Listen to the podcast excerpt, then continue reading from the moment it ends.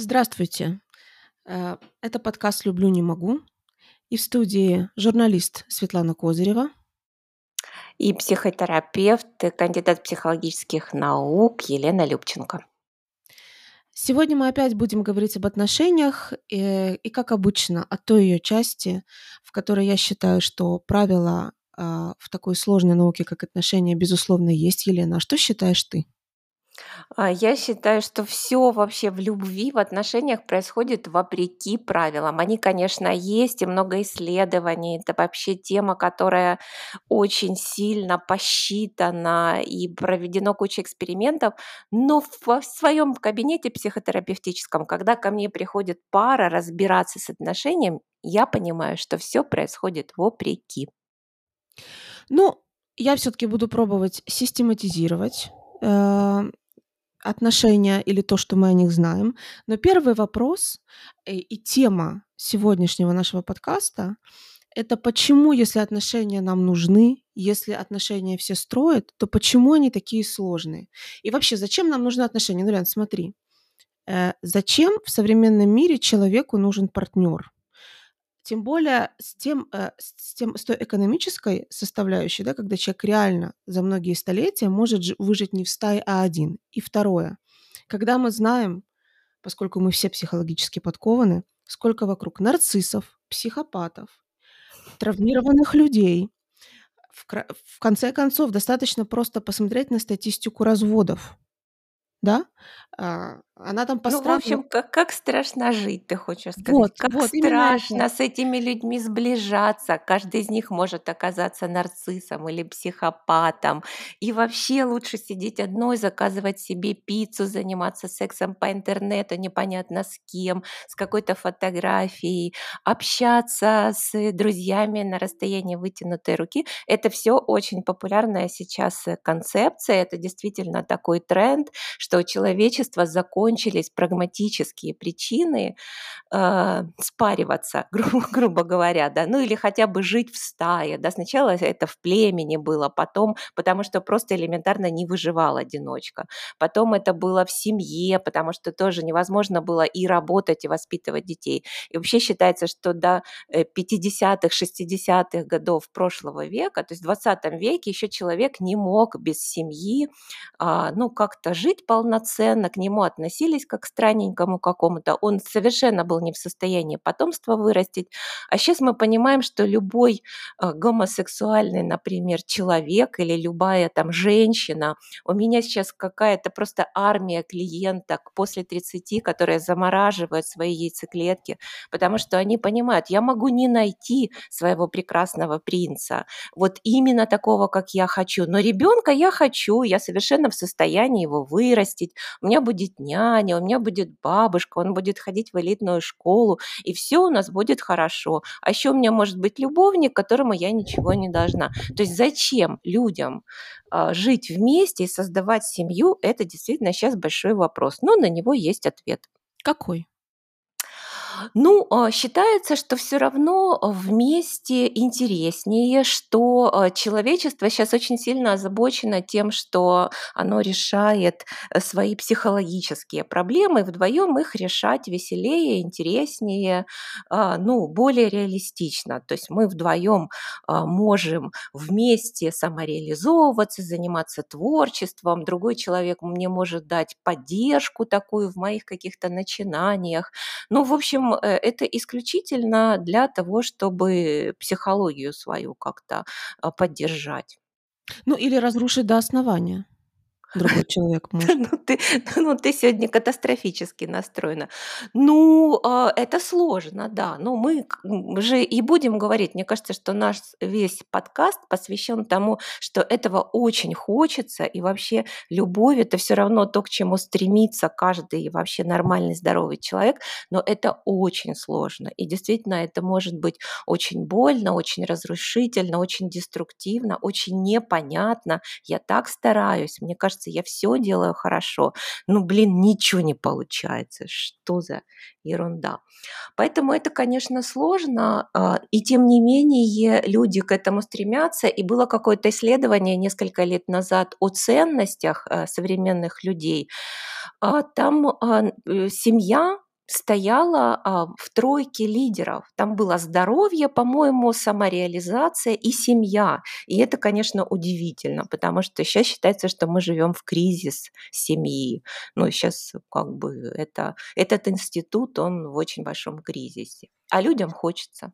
Я, кстати, хочу сказать, что э, я сейчас э, пребываю определенное время в другой стране. Так вот здесь совершенно другое ощущение о кризисе семьи. Я здесь вижу очень много больших семей, прямо Угу. много поколений, э, которые гуляют вместе, и на самом деле у меня разрыв мозга, башки и всего остального, как я это, когда я это вижу, потому что в Украине и, когда я жила в России, я этого не видела. Здесь э, на выходные выходит четыре поколения гулять э, э, с огромным количеством детей, и я понимаю, что кризис семьи это, наверное, про определенную, про западную культуру, про западный мир но не Ну, про весь. наверное, да, да. Ты сейчас говоришь про Израиль, а, а я вот это наблюдала очень в Турции, когда мы были на зимовке. Это вот самое большое впечатление у нас вообще об этой стране, когда каждый вечер обязательно на все выходные все пикниковые зоны заняты огромными семьями, там, где действительно несколько поколений, дети, молодежь, старики, они все выходят, расстилают эти свои огромные скатерти, там с чайниками приезжают, и все вместе проводят время не у телевизора, а вот в таком каком-то общении совершенно непонятном для нас. И это прям было очень классно, очень душевно. Поэтому, да, наверное, э, это вот про западную культуру Да, поэтому говорят по одной из версий, что именно потому что из-за этого, из-за того количества детей, которые они рожают, пока мы думаем, как заморозить, э, Яйцеклетку. да, а, они победят, но это тема другой програ другой программы, даже другого подкаста, хотя очень интересно. Э, я хочу вернуться, к отношениям. В каком смысле? Ну вот смотри. Э, конечно, мы все сейчас, э, 20, какое 21 21 столетие 21 столетие, мы все поменялись, экономическая ситуация, гендерная революция, все на свете, но природа мужчины и женщины осталась разной. То есть, э, э, я процитирую, а, мне очень понравилась цитата одной актрисы, хотя это актриса, а не психолог, тем что мужчина и женщина- это не разные подвиды, это разные виды. Это как кот и кит.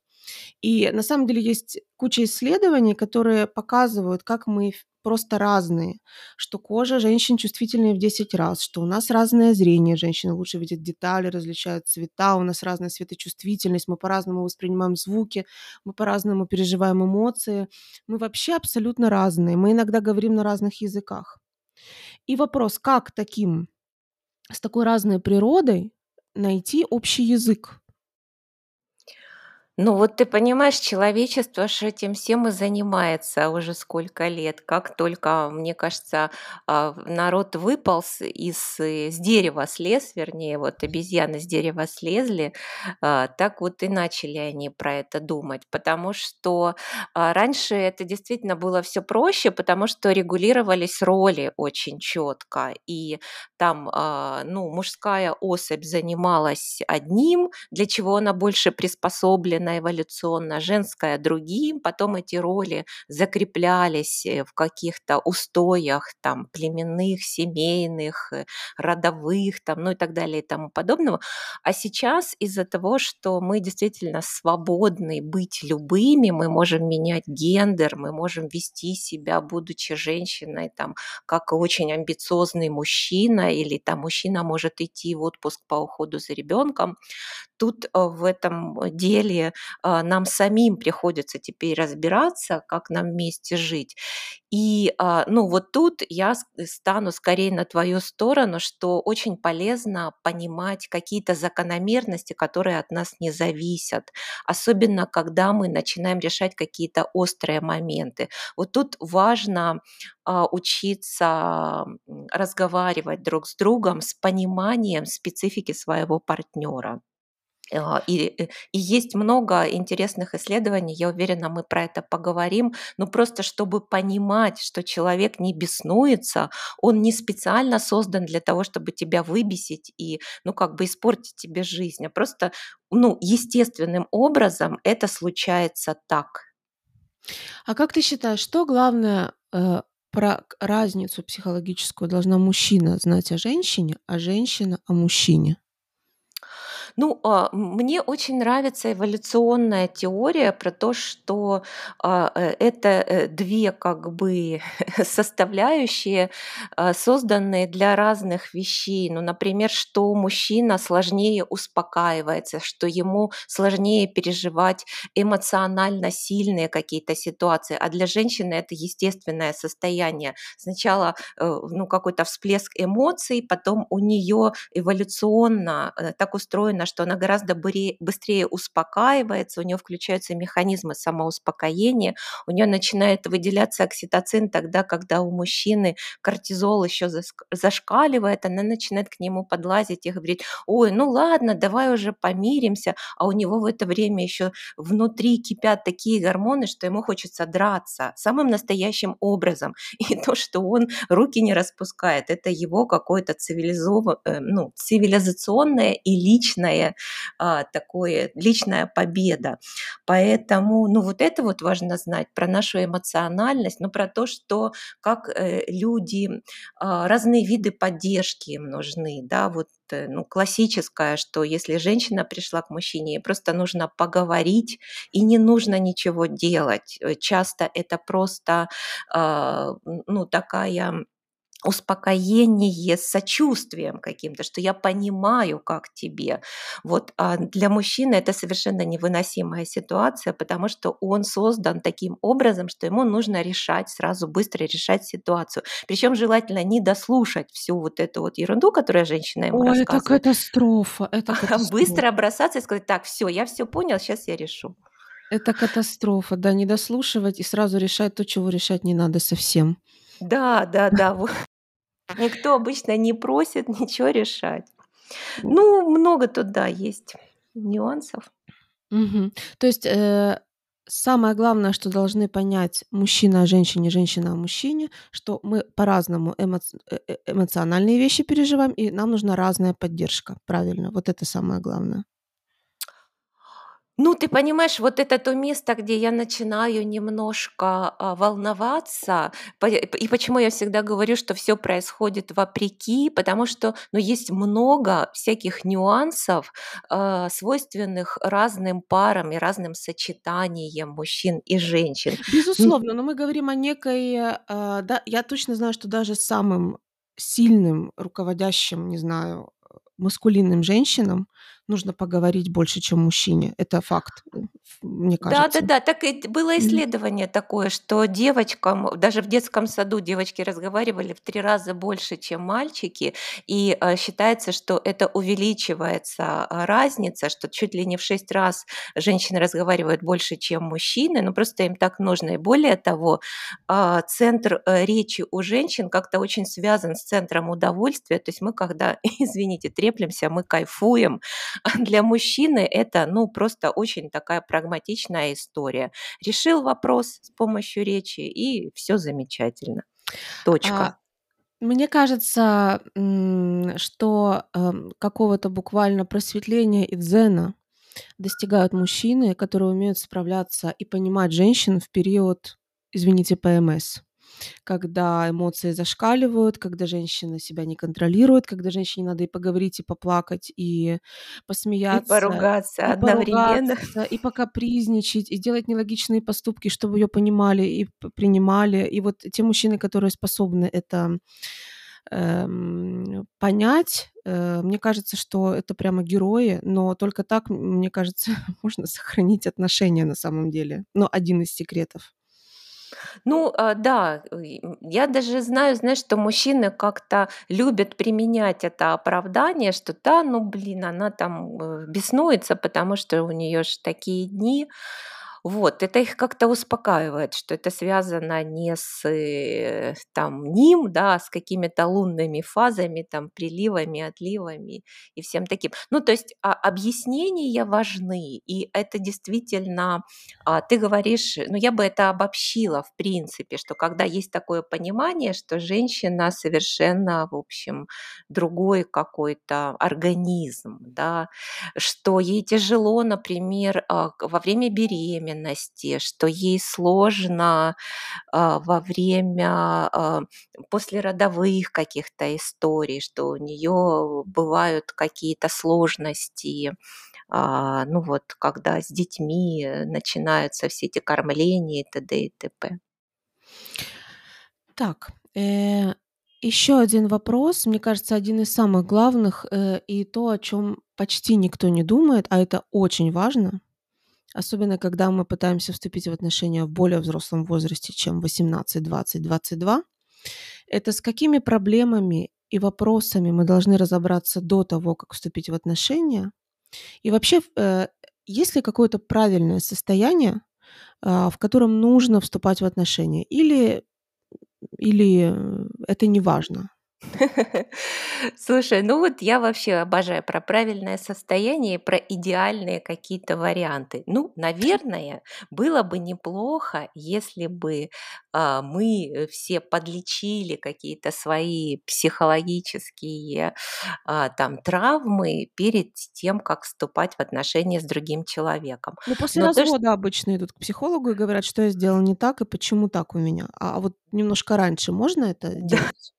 Ну, я только хотела сказать вот твою мысль, но часто э, в кабинет психотерапии и в отношения вступают э, именно э, в каком-то состоянии, ну, сложном, и в кабинет психотерапии уже попадают люди не до отношений, а во время или после. То есть именно мысль какая, что часто именно отношения провоцируют какие-то на поверхность наши сложности выводят, да, наши какие-то неумения, травматичные моменты. Ну вот зачем еще отношения, да, если такой взгляд психотерапевта и профессионала. В отношениях мы растем, потому что мы, когда одни сидим перед компьютером и заказываем пиццу, нам кажется, что мы вообще самый идеальный человек в мире, нас ничего не раздражает, потому что мы в абсолютной зоне комфорта находимся. Мы знаем, как поступить лучше в той или иной ситуации, и что мы, конечно, будем самыми лучшими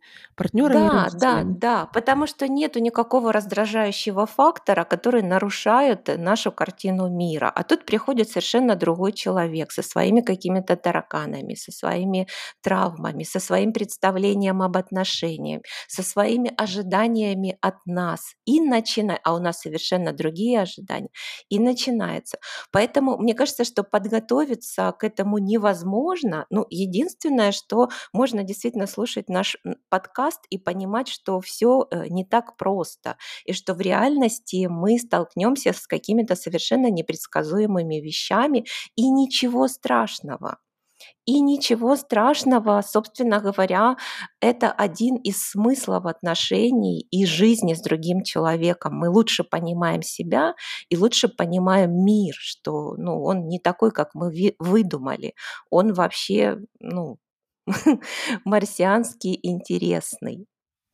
Другой человек марсианский интересный. Э, но все же, ты знаешь, какое для меня было одно из самых сильных больших открытий? Это когда я, а, попала на тренинг, где были очень успешные, богатые, красивые женщины, которые там пришли даже не решать вопрос отношений, но поскольку тренинг был интенсивный, ты знаешь, о каком тренинге речь, выпол выползли наружу. Так оно выползают, вот эти все отношенческие вещи про личную жизнь, потому что это женщины. Э, а в Украине э, в основном женщины ходят на тренинги, к, ну, ну да, да. да.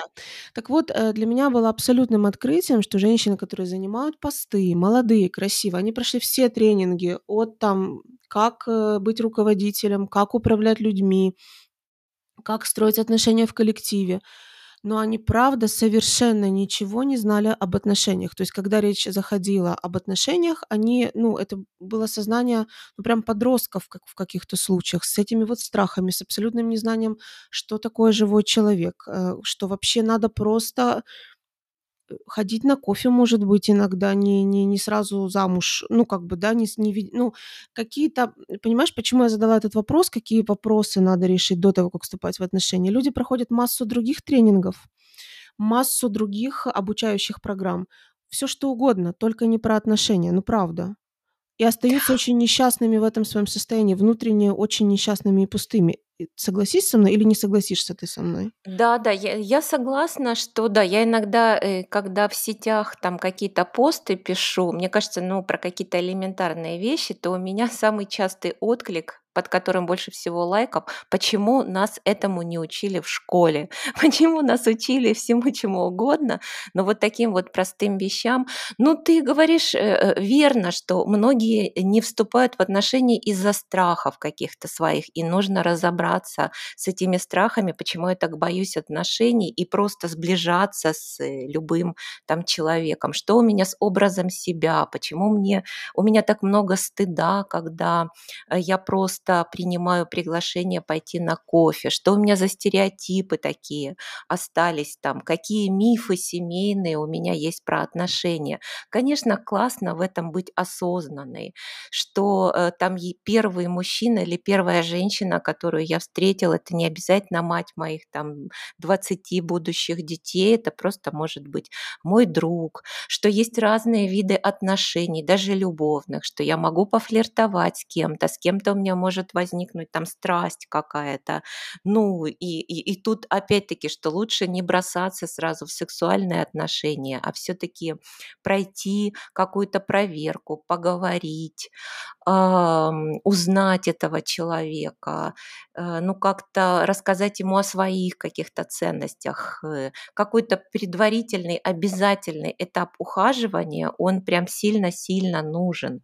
Э, ну, вот я не знаю, мы, может быть, в следующем подкасте расскажем, как выбирать партнера, ну вот что для этого нужно.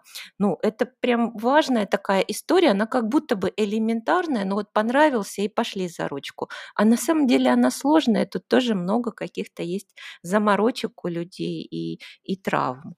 И я еще хочу, э, я сейчас хочу немножко для себя даже э, некий вывод вот из этого нашего кусочка разговора сделать.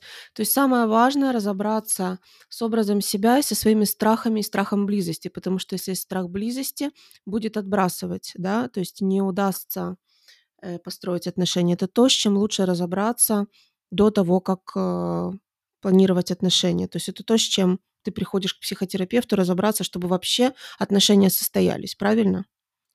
Ну да, те, у кого долго нет отношений, часто приходят вот с э, э, этим, с этой задачей наконец-то вступить в отношения. И там много страхов в отношении другого человека, близости, а, сближения, как, э, образа себя, как меня воспримут и так далее. С этим, конечно, важно разобраться, иначе просто не будет шансов, человек будет лишать себя шанса, а, ну как-то даже э, поддержать разговор с противоположным полом. Мне кажется, знаешь, еще важный вывод вот из сегодняшнего нашего разговора, что стоит выбирать отношения, что когда я, у меня дилемма или у меня есть иллюзия, что мне и так хорошо, э, что, ну вот, хотелось бы, но в принципе мне и так хорошо, а, стоит все-таки подумать о том, что в отношениях мы развиваемся, что мы переживаем очень какую-то глубокую совместность, и э, это мы не переживем ни с какими подругами, ни с какими там родителями, что мы а, а, развиваем творчество свое. Это называется жизнетворчество. Мы создаем свою жизнь так, как мы хотим. Не так, как нас запрограммировала наша семья, а так, как мы хотим. И это может принести очень много счастья, что мы развиваем какие-то свои скиллы. А сейчас, как известно, Саморазвитие – это очень большая для людей ценность всех поколений. Вот. И что мы переживаем а, абсолютно новые какие-то а, чувства, состояния и эмоции. У нас даже гормональная система начинает по-другому работать. То есть оно того стоит преодолеть все страхи, начать а, заниматься собой и все-таки вступать в отношения. Даже если очень-очень страшно даже если очень-очень страшно. Второй вывод, что мы при этом должны понимать, что другой — это другой, это не наша копия, копирка, проекция, не наша выдумка, не то, как в фильмах показывают, это совершенно неизвестный другой человек. Мы должны быть к этому готовы, и это и есть зрелая позиция. Это сложно. Вот с этим много в психотерапии работают. Ну и третье, что есть некоторые законы, не зависящие от нас, о которых мы будем говорить вот дальше, которые просто вступают в силу, и это не касается любви, не любви, это просто касается нашей природы и нашей разности. И э, об этом тоже хорошо бы знать, чтобы не обижаться. Да, да, и, и это не хорошо. травмировать другого человека тоже. Абсолютно, да, знать, понимать, быть великодушным к другому человеку, быть великодушным к себе, что очень важно. Вот, в общем, тут целая наука, и э, она того стоит. Спасибо за разговор. И было, тебе большое спасибо. Было очень, на самом деле, интересно. А, это был подкаст «Люблю, не могу», выпуск про то, а, что отношения – это очень сложно, но… Но возможно. Так, но очень сложно, но возможно. С вами были Светлана Козырева и Елена Любченко. До встречи. Пока.